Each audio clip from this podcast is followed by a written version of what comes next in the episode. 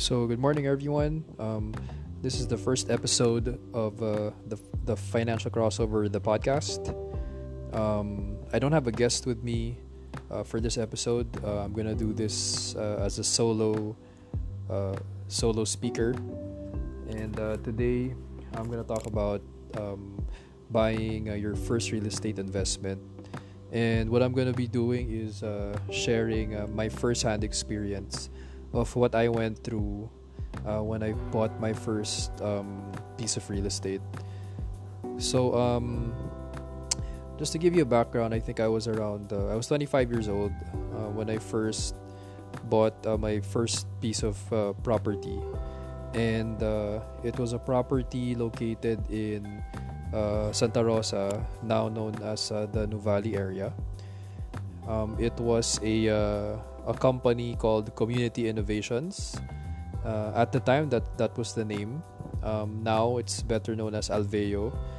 So uh, it's a um, it's an Ayala company, and uh, I can specifically remember uh, seeing the ad for those properties the first time it came out in a newspaper, and I remember that my dad actually handed me the newspaper, um, showing me the property and telling me that that would be a good piece of uh, property to purchase uh, given uh, the price point at the time and uh, the developer which was Ayala which um, we all know is uh, one of the top if not the top uh, developer here in the Philippines.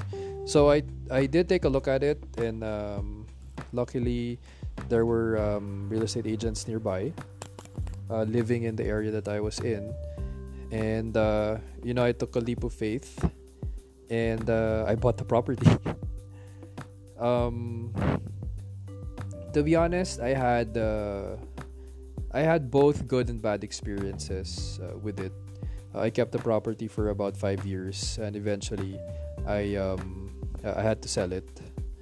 Uh, but uh, I learned a lot of lessons um, because of doing that, and I'd like to share some of those lessons that I learned uh, with you today.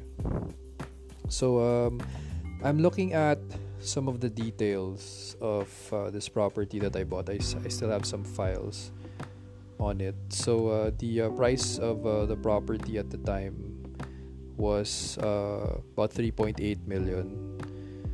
Um, of course, I didn't have 3.8 million, so most of that I had to borrow from the bank.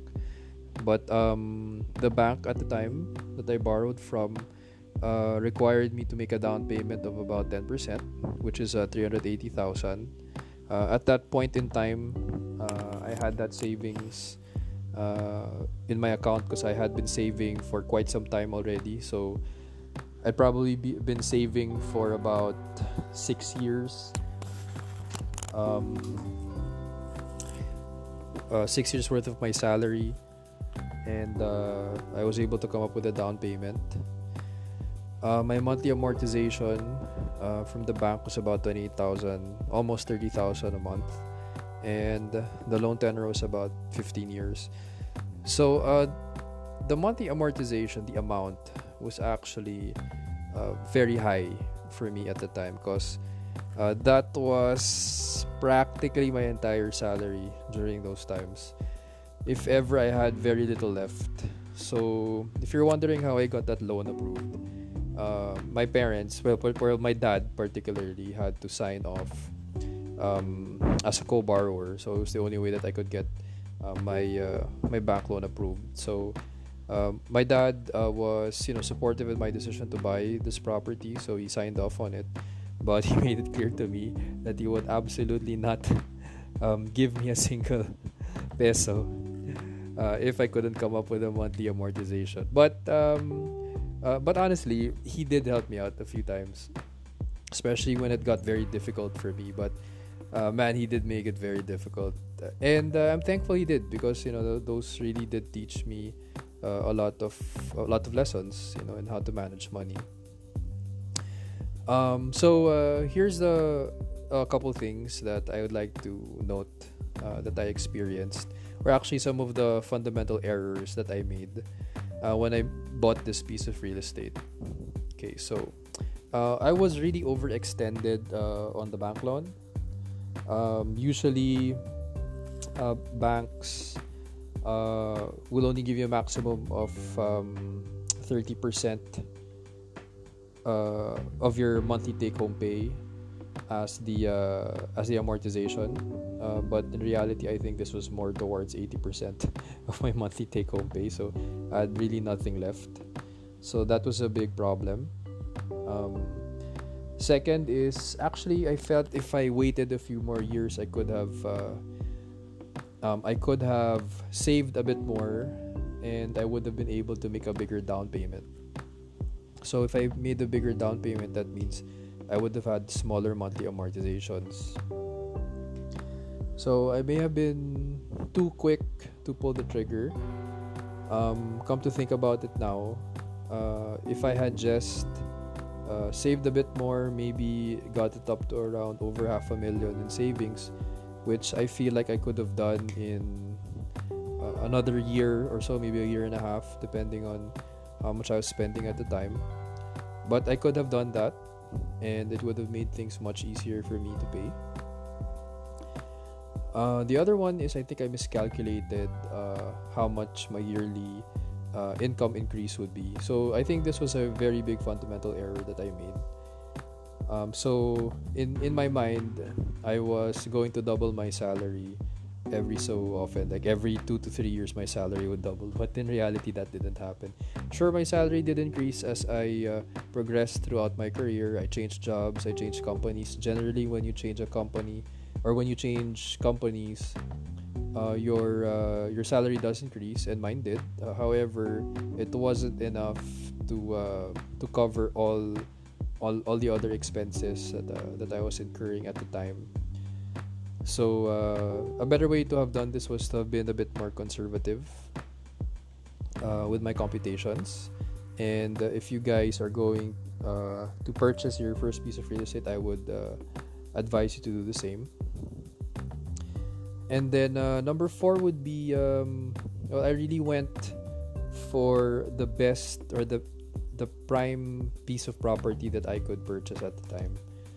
Uh, so, as I said earlier, uh, Community Innovations is now as Alveo, uh, which is an Ayala property development arm, which uh, Alveo as a brand, I think uh, their target is really more of the upper middle class, uh, close to affluent. And um, honestly, that just wasn't me.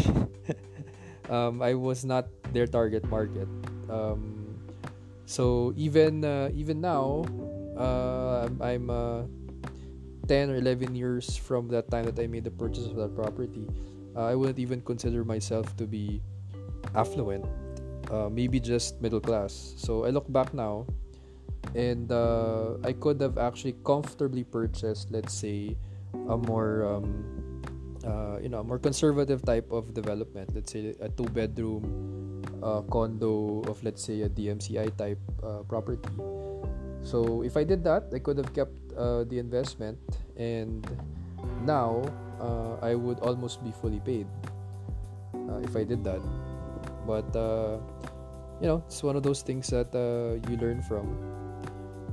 Um, but um, the the property that I had, or or that um, you know that experience, uh, did still help me in terms of finances down the line. Because when I sold it, uh, I was able to buy uh, sorry when I sold it I was able to uh, to use a lot of uh, that money for for things that I needed.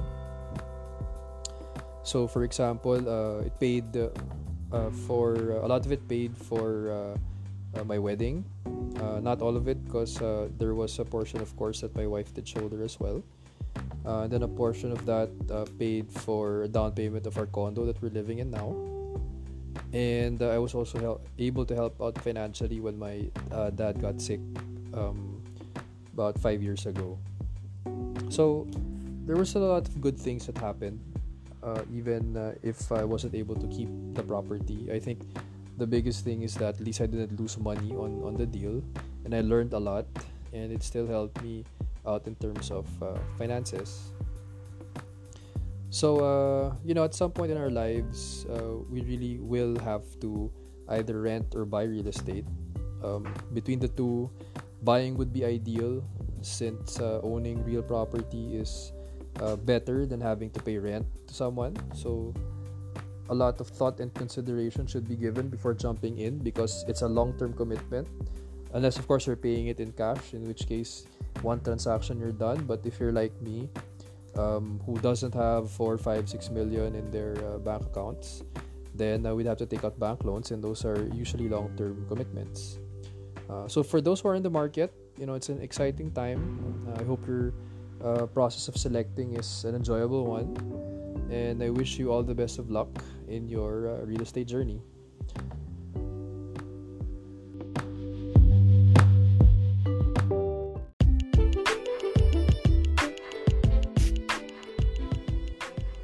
Thank you for listening to this episode of my podcast. Uh, if you want to look me up on other social media platforms, I'm on Facebook and Instagram. My handle is Financial Crossover. And I have a website. It's www.financialcrossover.com.